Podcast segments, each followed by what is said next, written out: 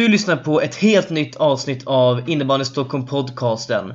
Tack för att du väljer att lyssna. Glöm inte att följa oss i sociala medier. Vi finns på Twitter, Instagram, Facebook och e-mailadress innebandystockholm@gmail.com. Gå gärna in också och följ oss på Spotify och Apple Podcaster och gärna ge oss ett betyg så kommer du få en notis när det kommer ett nytt avsnitt. Podden görs i samarbete med Nordic Floorball. För bra erbjudanden och kvalitetsvaror gå in på nordicfloorball.se. Nu åker vi!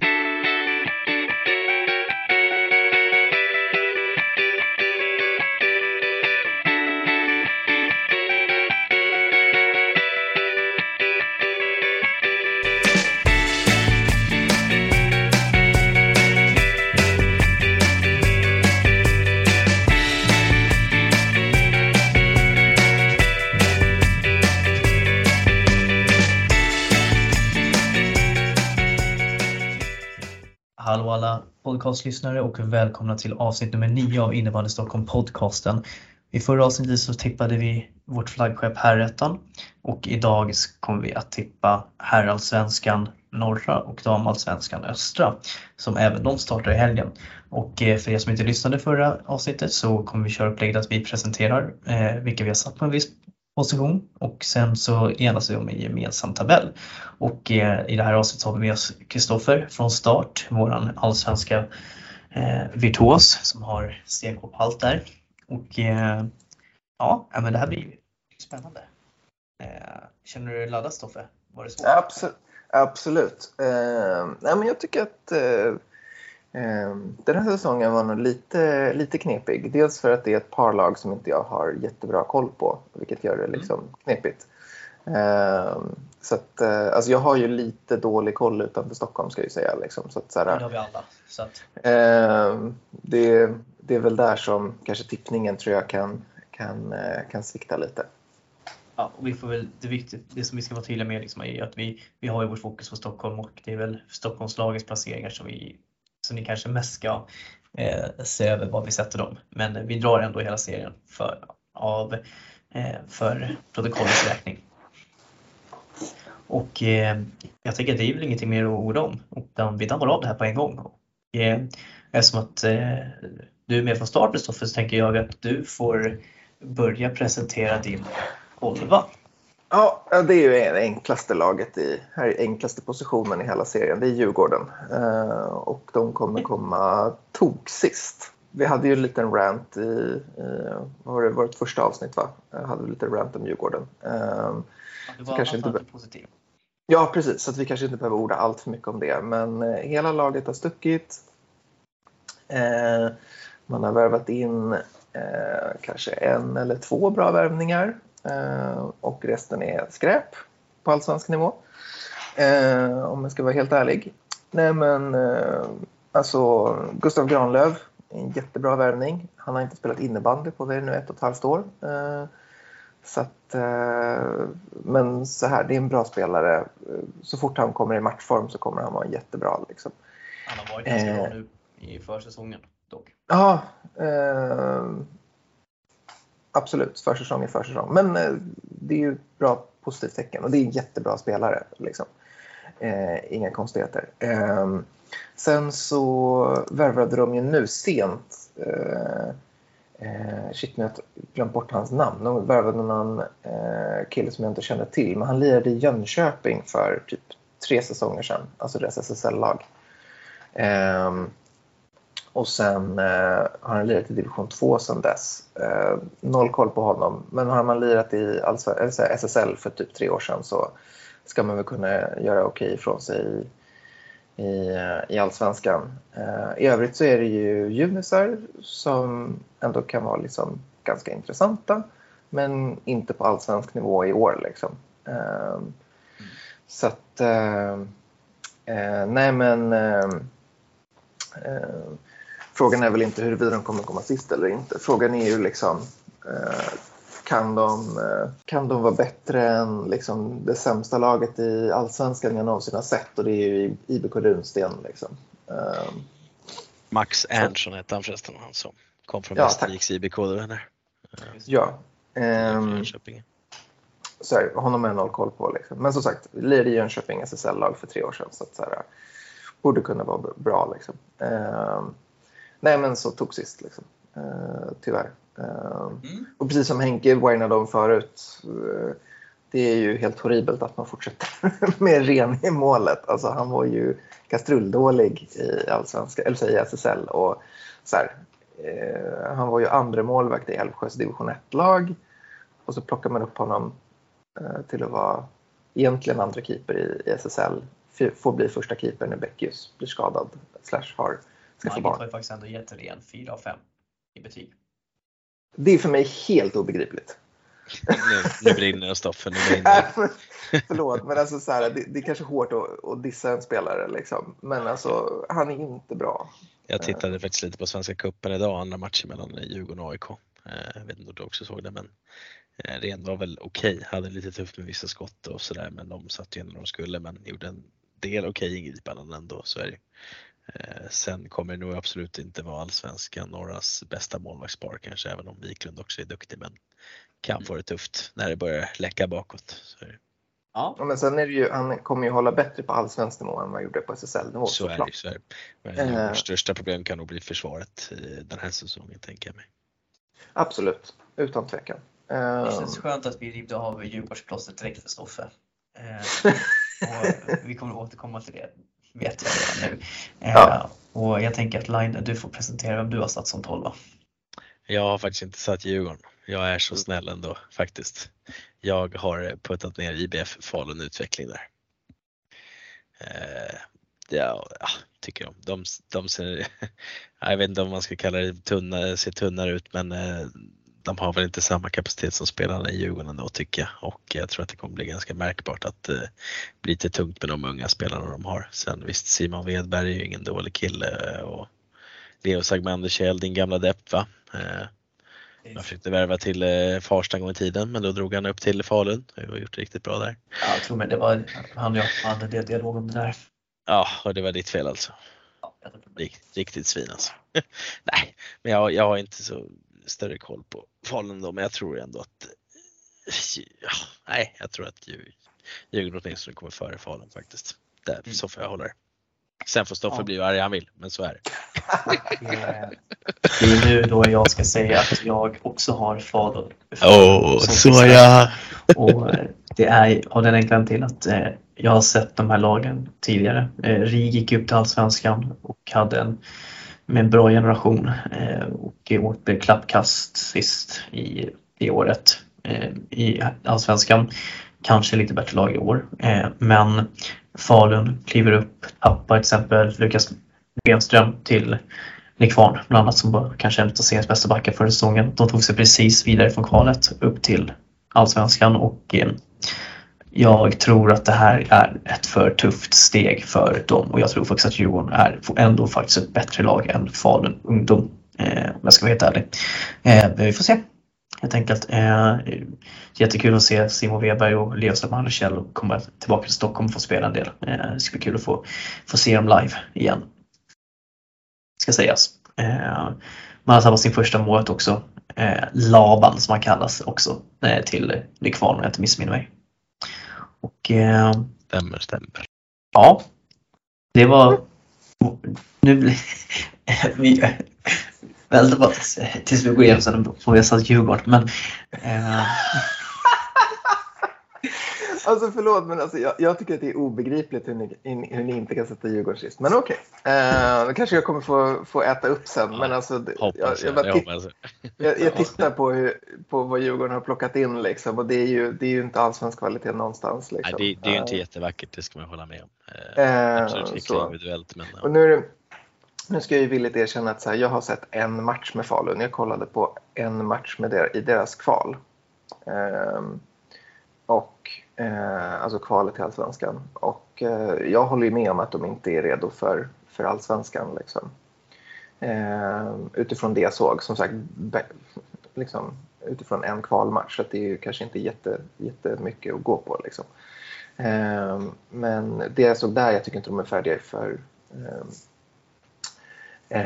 för allsvenskan. Men om man tittar på truppen, om man tittar på det laget, det är ju ett topplag i division 1. De har betydligt mycket seniorerfarenhet än vad Djurgården har. Och jag tror också att så här, Falun lär nog rotera ner en eller två SSL-spelare som behöver speltid i Allsvenskan.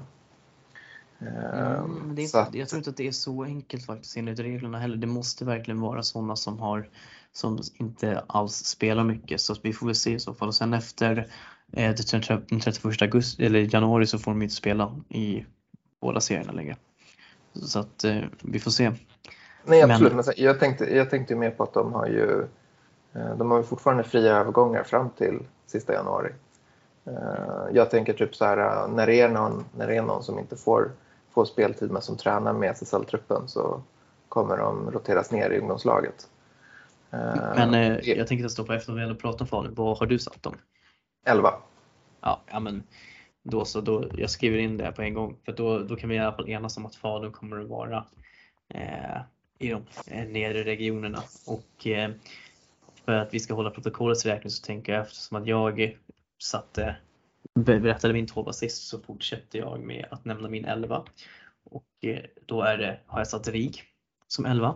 Och det är för att det är en tuff utmaning. Det kommer vara långa resor, en helt ny erfarenhet för de här unga spelarna med de resorna.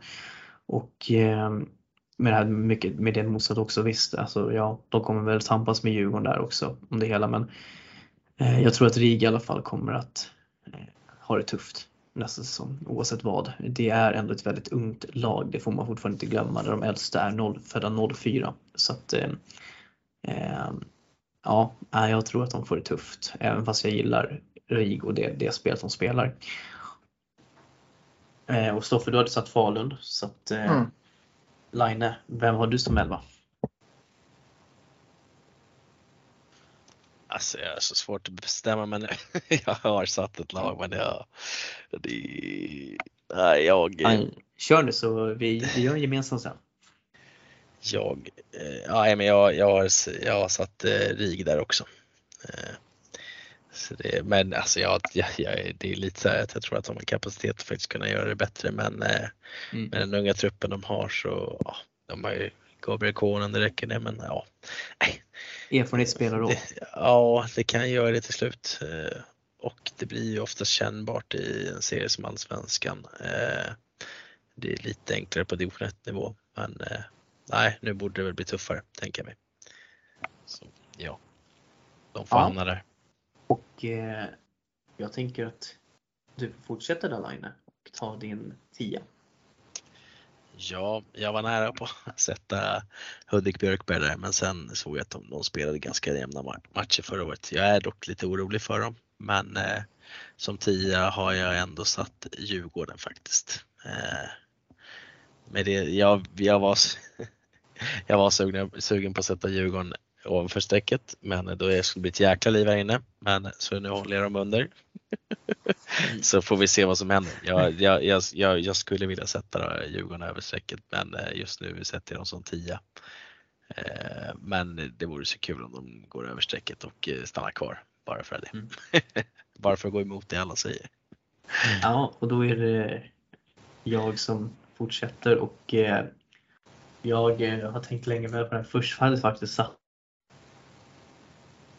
på strecket, men jag har faktiskt satt dem som 10 också till slut, och mycket för att jag gjorde lite research på Hudik Björkberg, som ändå jag tror kommer ha ett tufft, precis som så Line, men jag tycker ändå att de är ett bättre lag än Djurgården, ska hålla sig över strecket. Jag tror Kristoffer är inne på det ganska väl, att jag tycker man kan mönstra en okej första femma i Djurgården. Jag tycker Andersson, Kjellberg till exempel och Granlöf, det är 3 bra spelare. Hugo Grass tycker jag ändå har imponerat nu också i början, men det är för tunt. Alltså, så jag tror att det är bra mot AIK faktiskt. Det är också. Pontus Höstman var imponerad på mig idag. Ordentligt mycket. Alltså, när jag såg han på det lilla han tittar på matchen, så var Djurgården en bra spelare. Så det finns ju kapacitet, men ja, får se hur långt det räcker. Och, nu Stoffe, nu har du fått hinna och lugna ner dig och andas. Vilka har du satt på bilen? Jag har RIG som 10. Och det här är... jag har inte sett den här upplagan av RIG, så att jag går på magkänsla. Så det här är ju värsta killgissningen. Men jag resonerar så här att RIG kommer vara, de spelar sitt man-man som kommer vara jobbigt för en del lag. Nej, men RIG kommer köra sin man-man som de kommer vara ganska jobbigt för en del lag. Och det är ju Sveriges bästa juniorer liksom, som har jättebra skolning och jättebra förutsättningar. Men RIG var ju uppe en gång förut i Allsvenskan och de klarade sig kvar. De var ett mittenlag med typ den bästa RIG-generationen någonsin. Och sen när den första femman lämnade liksom, till med Arena och kompani liksom, så då åkte de ur direkt. Ja. Ja men precis, då åkte de ju direkt och då kom de ju tog sist liksom. Så att jag tänker att typ så här, jag tror att de kommer åka ur. För mig är de bättre än Djurgården antagligen. Och det jag såg av Falun så var jag inte så impad, så att jag tänker att så här, de kan nog ta Falun. Men som sagt, jag har inte sett det här riktigt. Nej, alltså jag har ju sett lite grann. Däremot inte den här upplagan med 06 som kommit in då, men jag har koll på 04 som är med där. 05 är jag halvkoll på, men alltså, de skulle lika gärna kunna ha kapacitet med sitt mammanspel som du säger och kunna typ ta en helt sjuk så här 9-8 plats om det väl funkar, men jag tror att det blir kännbart att man kanske har oprövade människor på den här nivån och de ungdomarna och typ till exempel 06 som kanske inte alls kommer för mycket speltid, så lär det bli för tufft till slut. Så nej, men visst, vi får se vad som händer, men det är svårt att sätta något oprövat kort lite högre upp såklart, även om vi nu har, alla av oss har Älvsjö och strecket som är helt ni också, trots med spelare med rutin från Allsvenskan, ska sägas. Men ja, precis. Alltså, ja, vi kan prata mer om Älvsjö sen då. Men ska vi... vi har ju alla... Ja, precis. Men nu har vi ju allihop har ju satt samma tre lag som åker ur i alla fall. Ja, det har vi. Även ordningen är annorlunda. Ja, stämmer. Men ska vi gå vidare då till... till 9:e plats. Jag har Hudik Björkberg där. Och det sa väl du också att du hade? Jag satte faktiskt Älvsjö som 9. Men jag har Hudik på 8. Det blev lite platsbyte där. Okej. Men ja, det är lite hugget som stucket faktiskt. Så, men säg det du vill om Hudik. Ja, nej, men för mig så är det väl liksom ett... lag med, som nu har ganska mycket allsvenskan rutin. Jag tyckte att de tog in en trio från Bollnäs förra säsongen som jag tyckte såg spännande ut och som gjorde det bra.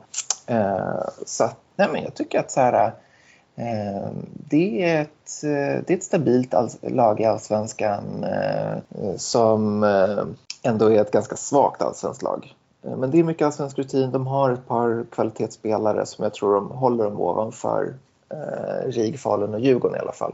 Även om så här, precis som både du och Henrik var inne på, det är inte ett starkt allsvenskt lag liksom.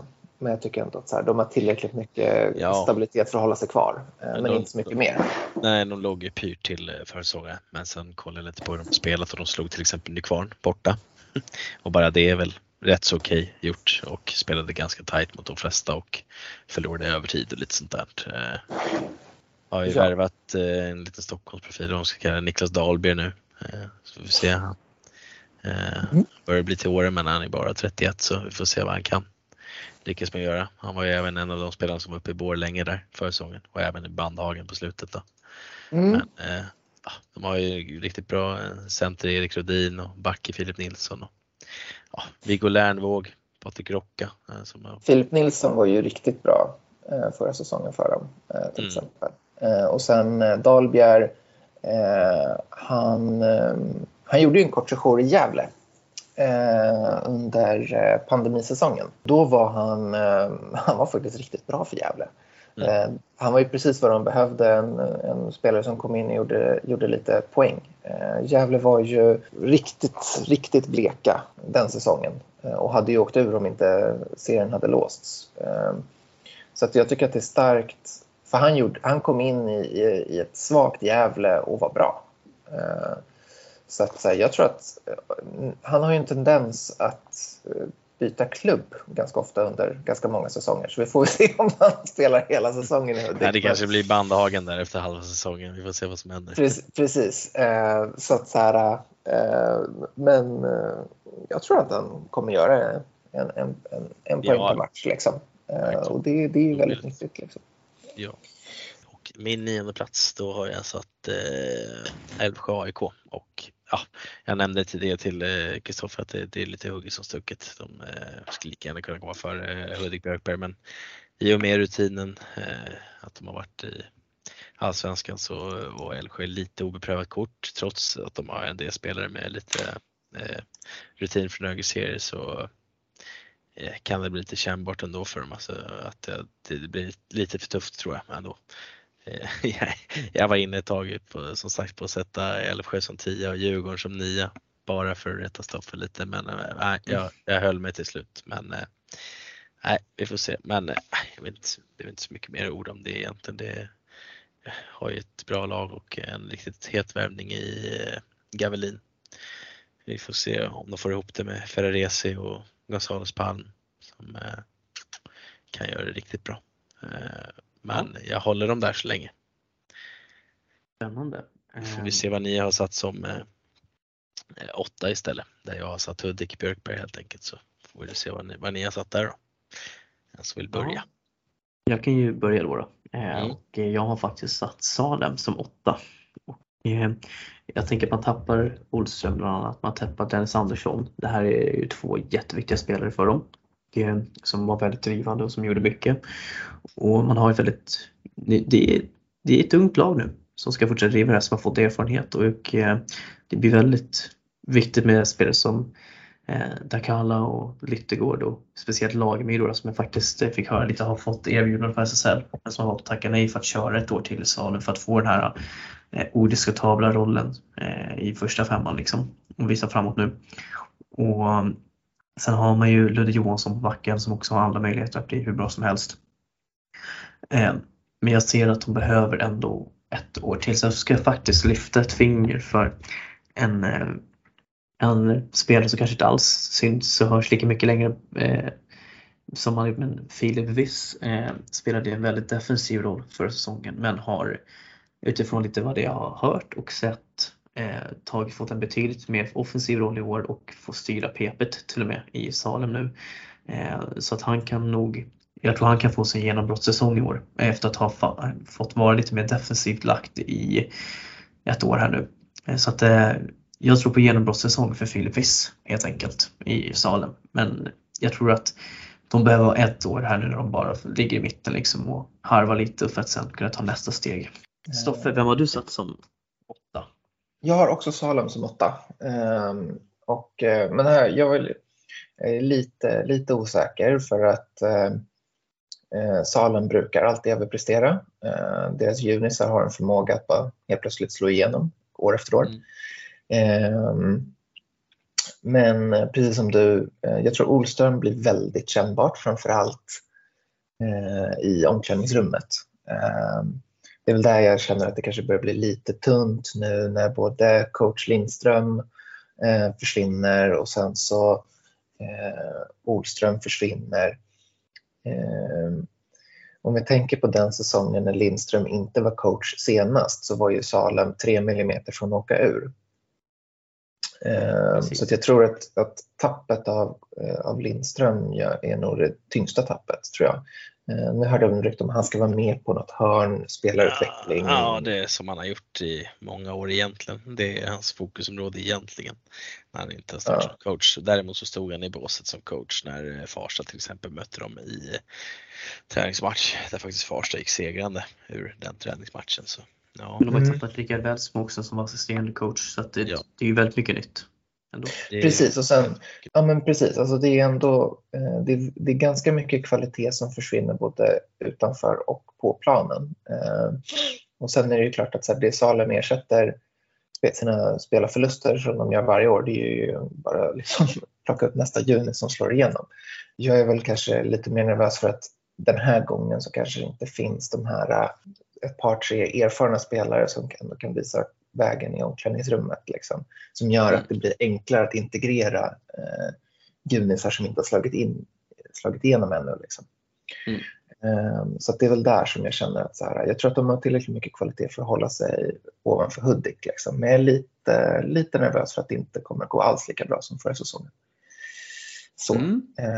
Så att jag satte dem som 8. Online hade Hudik som 8 och jag tänker att vi går vidare och Stoffer, så kan väl du säga din 7:a. Här så jag har velat fram och tillbaka mellan 6:e och 7:e platsen typ 3000 gånger. Men i slutändan så satte jag Älvsjö 7:a. Och det är ändå ganska högt för en nykomling. Men jag tycker Älvsjö har haft ett väldigt bra lag i division 1. Framförallt offensivt. Och nu kryddar de det liksom med Sebastian Gavelin. Som är en toppspelare på allsvensk nivå. Han håller ju fortfarande i SSL. Det visade han ju förra säsongen. Det lilla han spelade. Så att så här, jag tycker Älvsjö ser väldigt spännande ut. Problemet är ju försvarsspelet liksom. Och jag tror att Älvsjö kommer väl se ut rätt mycket som Bela Barkarby liksom, full fart framåt. Skit i bakåt liksom. Så att det kommer nog vara väldigt kul att kolla på dem. De spelar ju väldigt intensivt och väldigt offensiv innebandy, så det är ett skitkul lag att kolla på. Så att jag tror det kan gå riktigt bra. Så att jag satt dem som 7:a. Jag velade till och med hur jag ska sätta dem som 6:a, men jag satte dem som 7:a. Line, vilka har du som 7:a? Jag har IK Sirius IBK som 7:a. Och jag har, jag sa det innan till dig idag tidigare, att det är noll koll på Sirius. Däremot är det en stor klubb. Jag tror att de kan få ihop det till slut. Även om de till och med behövde ställa in träningsmatch mot Rosers för att de inte fick ihop spelare och folk var sjuka, bla bla bla. Fick igenom en träningsmatch sen med en halvbra trupp och förlorade mot Rosers. Jag är nervös. De skulle lika gärna kunna börja närma sig nedflyttningsplats, och det hade ju varit ganska katastrofalt. Men nej, jag sätter dem som ett mittenlag för att safea upp. Men ja, vi får se vad som händer. Ja, men jag ska säga att jag också har Sirius som 7:a. Just för att det känns osäkert vilket lag de faktiskt kommer att ställa på plan i premiären här i helgen. Men precis liksom du är inne på Line, jag ser dem som att det är en stor klubb. De har mycket spelare i föreningen. Duktiga juniorer också. Men alltså, jag vet inte riktigt. Ja, det är alibi-sättning. Jag sätter mig mitt av tabellen, så att jag har ingen jättebra argumentation faktiskt för varför jag valt att sätta Sirius så högt upp faktiskt. Men jag ska väl på Älvsjö förresten också att Adam Bertilsson har dragit korsbandet, vad jag vet, tror jag. Om det var korsbandet, tror jag. Det är riktigt tungt tapp för en writer för Älvsjö. Ja. Vi hälsar Kreapori till Adam Bertilsson. Aldrig kul med korsbandsskador eller skador överhuvudtaget. Jag ska inte svära på att det var korsbandet, men det var någon riktigt tung skada. Jag tror att det var något med knät, om jag minns rätt. Men då kan jag glida in på min 6:e plats, och då har jag faktiskt satt Älvsjö där. Jag tror att Älvsjö kommer att chocka många lag. Jag tycker att jag har följt dem väldigt nära här nu, här rättan 2 år i rad, och det är jättemycket spelare som har levererat i linje med vad en allsvensk toppspelare ska göra. De har både Lundin och Bergman som ändå gjorde det väldigt bra i Djurgården när de var med och spelade där uppe. De har fått in Javelin med rutinen. Gonzales Palm har de. Ferraresi. Alltså offensivt särskilt som du är inne på, Stoffer, så är de ju extremt bra. Men de saknar ju en riktig härförare på backen. Och även om Oskar Lundeborg har potential, så jag tycker det är lite tunt ut på backsidan, både i form av offensiva backar men även defensiva backar. Även om jag gillar Anton Sundin till exempel och tror att han kan växa ännu mer. Men jag har i alla fall satt Älvsjö som 6. Jag tror att de kommer göra en väldigt stark säsong. För Daniels tid var skadefri, så borde han kunna bli en av dem. Bättre defensiva backar finns i alla fall. Faktiskt. I alla fall ganska bollsäker oftast i alla fall. Vi får se hur väl han passar in i Älvsjös spelsystem och spelsätt. Men det kan nog gå bra. Han är taggad i alla fall. Men sen är lite oprövad på den nivån. Egegård i kassen är bra också.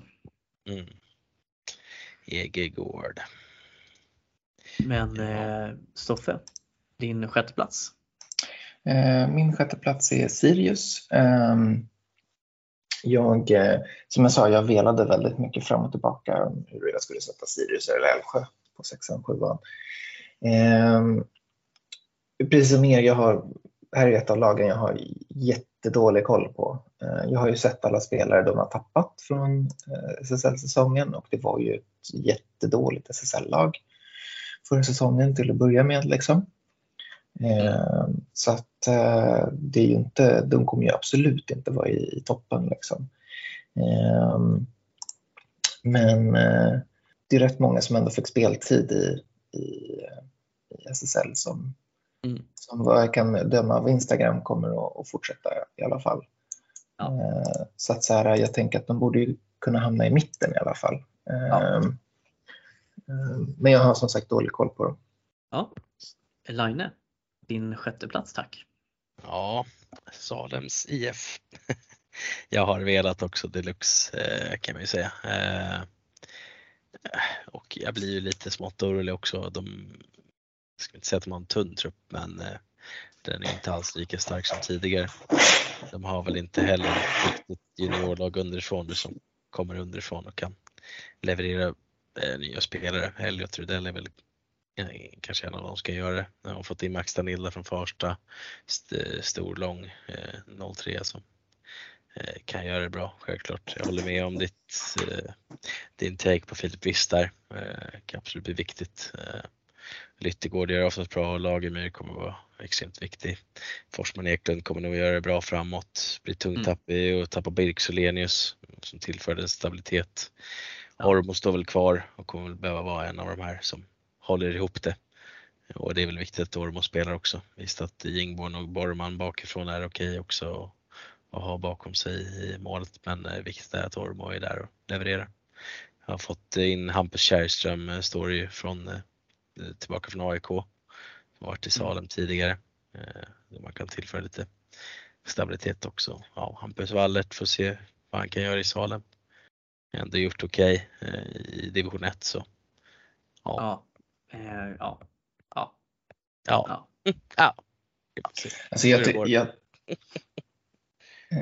alltså de här lagen Sirius, Älvsjö, Salem, för mig så är det liksom, de kan absolut typ sluta lite hur som helst, 6-8 liksom. Stoffe, vill du ge oss din femma? Ja, som jag sa, alltså, som jag ser liksom hela tabellen lite som att bottenlagen kommer vara ganska avhängda, tror jag. Jag tror att Hudik kommer vara liksom precis ovanför, och sen som jag precis sa, 6-8 kommer, för mig är lite hugget som stucket liksom. Sirius, Älvsjö, Salem liksom. Där jag liksom satte Salem längst ner för att det var de jag känner mig har mest frågetecken kring liksom. Och sen femman nu då, tycker jag de kommer också vara på behörigt avstånd ovanför 6-8, men kommer inte vara jättenära topp 4, och det är FB Tullinge. För mig så Tullinge tycker jag har underpresterat ett par säsonger. De har fortfarande behållit typ hela liksom, stommen i laget. Och kommer väl se ut ungefär som man gjorde tidigare säsonger, men dels så tror jag att de övriga mittenlagen tycker jag ser lite svagare ut än tidigare år, så att jag tror att Tullinge kommer få det lite lättare tack vare det. Och sen så tror jag väl ändå att typ så här, de har ändå underpresterat ett par säsonger, så att så här, det är väl dags att de har en bra säsong igen. Ja. Typ så. Line, din femma? Strängnäs har jag satt där. Visst, de skulle säkert kunna räcka till att komma topp 4, men det går väl inte bara att leva på Adam Nilsson, även om de säkert kan göra det. Men nej. Det får räcka med de komma femma helt enkelt. Jag tror inte de kommer komma högre än så. Men som sagt, vi får se. Jag tänker mig att det är dags för Tullinge nu att prestera lite bättre och överprestera för en gångs skull än att underprestera. Så Mm. Jag vet inte vad jag sett som 4 i alla fall, men jag håller Strängnäs som 5. Jag vet inte mycket mer jag ska säga om dem. Men ja, Victor Zett och Adam Nilsson. Ja, det finns några till spelare som är bra. Vi kan höra vad du har satt som 5. Så du har tänkt likadant som mig kanske? Det har jag inte gjort, utan jag går på Stoffers linje här. Jag har satt Tullinge som 5 och mycket för att jag tror att det är en rimlig placering utifrån att man får in Jonas Pettersson som ny coach som har gjort det bra i Gävle. Men att den enda egentligen som jag tycker spelare som man har som jag skulle se är en top-notch spelare i allsvenskan, det är ju Niklas Schüller, lagkaptenen och loket där bak på backplats. Det är en av seriens bästa backar, men jag tycker att man har en bra bredd i Tullinge som man kan gå långt på, men jag tycker man har lite för lite spets egentligen. Kalle Heinby, bra såklart offensivt, Dennis Forsgren är bra, Anton Andersson absolut, men jag tror att det räcker inte med att bara ha en 5, utan du behöver ha bredden över hela. Och jag tror att Robin Virregård, Nisse Thomasson måste höja sig. Men jag skulle ändå säga att det som oroar mig kanske är lite backsidan ändå. Schüller som jag sa, jättebra. Kalte har visat att han kan vara väldigt bra i perioder. Kaupinen också. Sen är ju liksom lite spelare som jag kanske inte tycker har kommit upp i nivå som Fowler och Alsen, Bolling och Bilbo Moras till exempel. Så att jag har satt om 5. Det känns som en Tullinge-placering. Alltså, om jag bara får lägga till lite där. Alltså jag tycker ju jag tycker inte Tullinges toppsäsong när de kom 2 för massa år sedan. Stora anledningen till att de inte har liksom kommit upp i den formen var ju att dels så första 5 var ju magisk när de hade Mattias Andersson. Precis. Och de har ju fortfarande inte ersatt honom. Och då är liksom så här, första 5 är ju bra, men den är inte magisk på det sättet som när de hade Mattias Andersson som vänsterforward. Så där har de ju liksom inte, för mig så har de inte en första 5 som kan bära upp ett lag i topp 4. Även om jag tycker att Anton Andersson är för mig också en toppspelare i allsvenskan.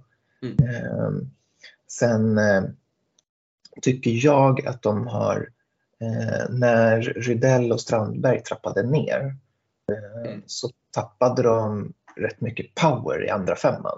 Ja.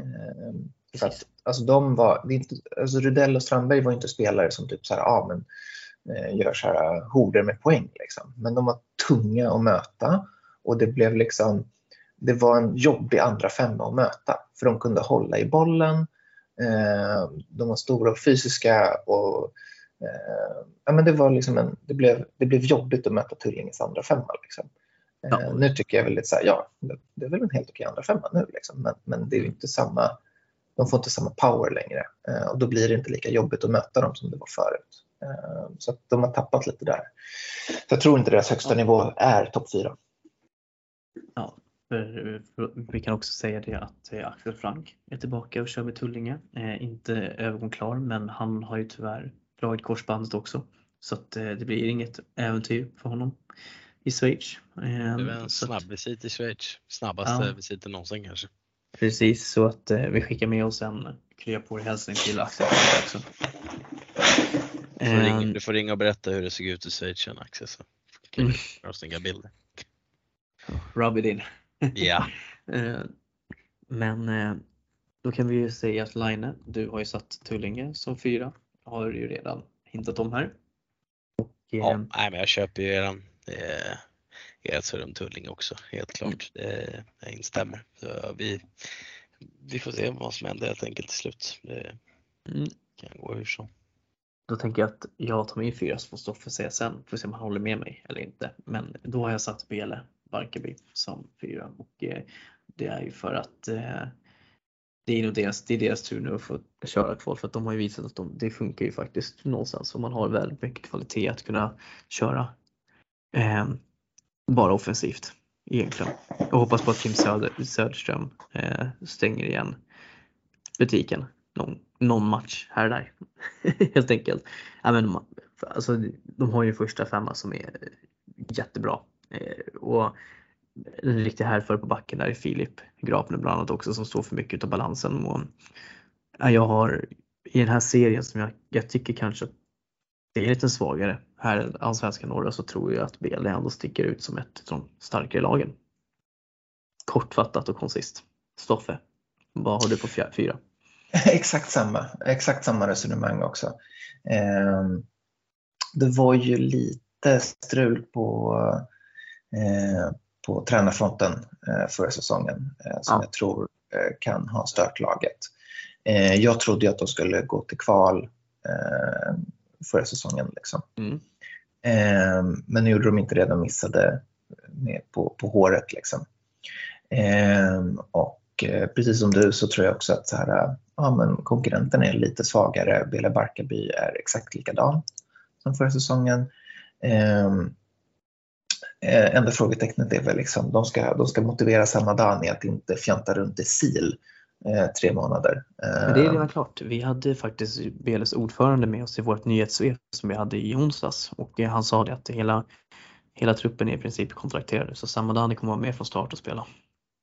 Jo, jag vet, men det var ju förra säsongen också, men sen så tog han en break i 3 månader eller 1,5 eller 2 månader. Ja, det var bara jag som gjorde premiär i Chile helgen alltså.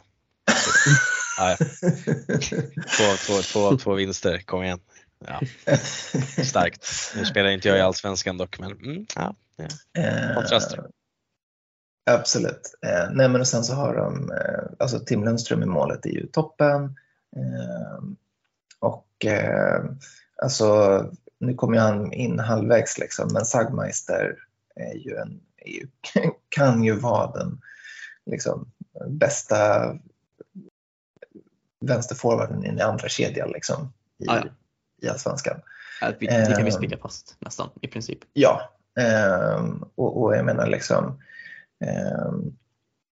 jag förstår ju att Jarnling går ner till Hässelby liksom, för Jarnling har gjort det jättebra i Bele. Han är inte någon dålig vänsterforward på något sätt, men det är hårt att han ska spela en tredje kedja liksom. Men vilket han gör, för han är inte alls på Sagmeisters nivå. Så att så här, men jag tycker det ser bra ut. Jag tror att det är deras år 4 liksom. Och plus att typ så här, man måste nämna Oskar Kristensen alltså. Alltså han är ju så galet bra. Alltså han är så bra att det är liksom, det är nästan en skymf att han fortfarande spelar i Allsvenskan. Han är så bra. Ja, men inte så mycket att tillägga där. Då kan vi ju jogga in på våran trea. Och jag kan väl börja. Och då har jag satt Strängnäs som 3. Jag ska säga att jag inte har världens största koll på Strängnäs, men när jag tittar på deras lag så är det lite BL-resonemang. Jag tycker Strängnäs är mycket bättre än lagen under topp 4 helt enkelt. Och man har jättebra spets. Adam Nilsson tillbaka och sagt sjukt viktigt, men jag tycker man har en helhet som många andra lag inte har. Men mer så kan jag tyvärr inte säga, för att det är en känsla helt enkelt. Ja, nej, men jag har också Strängnäs som 3. De avslutade ju förra säsongen väldigt starkt. De var ju och flirtade med nedflyttning förra säsongen igen. Och sen så ryckte de upp sig efter nyår. Gjorde en bra avslutning. Torskade ett par matcher bara, men då var det ändå liksom, antingen så var det väldigt jämnt eller så var det som sista matchen mot Nykvarn när inte nu ska vi se, när var det? Ja, men precis. Det var ändå liksom hyfsat klart redan där att Strängnäs skulle klara sig liksom. Då torskade de 2-5 mot Nykvarn. Men jag menar liksom, deras vår är ju att så här, de spelar jämt mot AIK, de spöar Visby, spöar Gävle som går upp, spöar Salem, så att så här, de hade en stark vår. Jag såg många av deras matcher under våren och tyckte att det liksom, ja, men de såg ut som ett stabilt allsvenskt lag då. Och sen så har de ju nu fått in dels bröderna Johansson och så som ni redan har surrat om Adam Nilsson. Och Adam Nilsson på egen hand skulle ju nästan kunna skjuta upp Strängnäs i topp 4 liksom. Så att, nej men jag tror att de kommer 3. Jag har dem ovanför Bele för att jag tycker att Strängnäs defensiv är bättre än Beles. Precis, men det skulle inte förvåna mig om kanske Bele kommer 3 till och med. Men jag tippade Strängnäs utefter att jag tycker att Strängnäs backar är bättre än Beles. Bele kommer vinna med 13-12 mot Strängnäs. Inte omöjligt. Ni minns vad jag hörde det först. Efter förlängning. Ja. Ja. Vem hade du satt som 3 då, Laila? Ja, det var Bele Björkberg. Då var det Bele Björkberg. Ja, vi har ju redan surrat om dem, så det räcker väl gott och väl. Det ni har nämnt räcker väl med att säga samma där när Oskar Kristensen och lite Blyberg och sådär. Så ja, borde räcka tycker jag för en topp 4 i alla fall. Sen får vi se om det är 3:e platsen eller inte, men där satt jag dem. Ja, får jag gissa på att vi har alla satt samma 2-1 då. Visby som 2:a. Ja. Och yes. Jag tänker att jag lämnar ordet till Stoffe här. Ja men alltså Visby underpresterade ju förra säsongen. Om man tittar på truppen så de borde varit topp 4. Jag tror att de kanske kommer få ihop det bättre den här säsongen. De har i princip samma trupp. Och jag menar, det finns ju hur mycket kvalitet som helst där liksom. De har ju Firma Jovic och Wilmer Myllymäki. Nej, Myllymäki. Vinamäki. Välkommen till finska kurs med Erik Leine.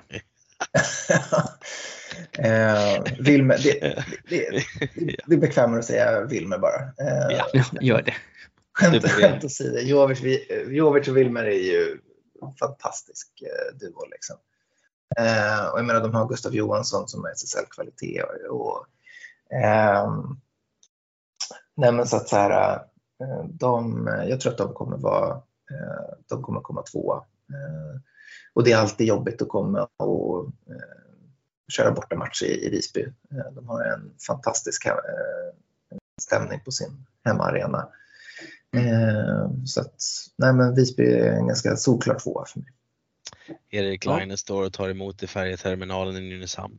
Jag kan stå och köra lite intervjuer innan båtaffärden om ni åker båt. Bara så att ni vet.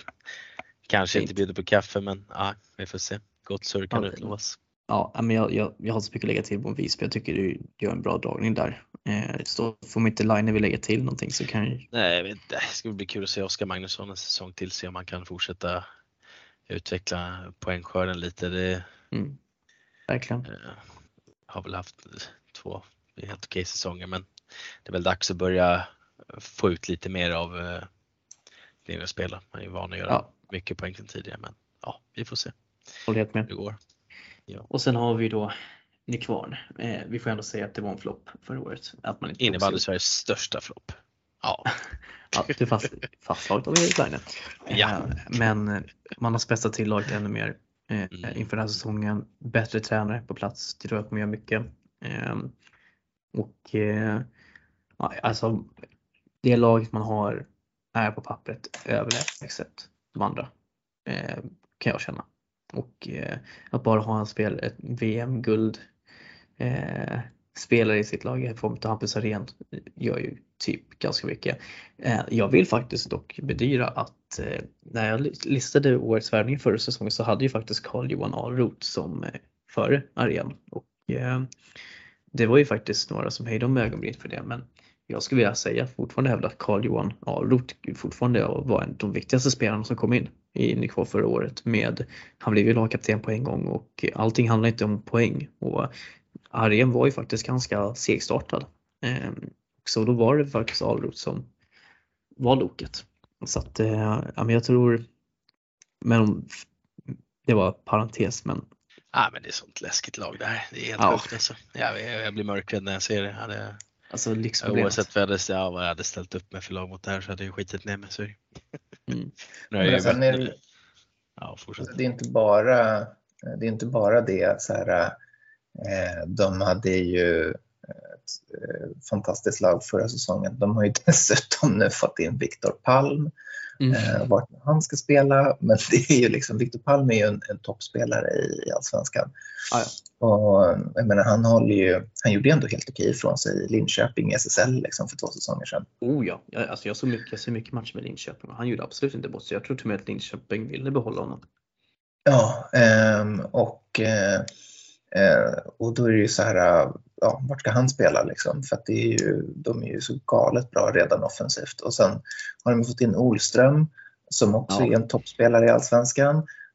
Och sen så, deras problem förra säsongen var ju försvarsspelet. Så att, bäst att vi värvar lite kvalitet där också. Det är så här, nu vet inte jag bara antar att Gustav Strandberg ska spela back. Men han kan ju spela både center och back liksom.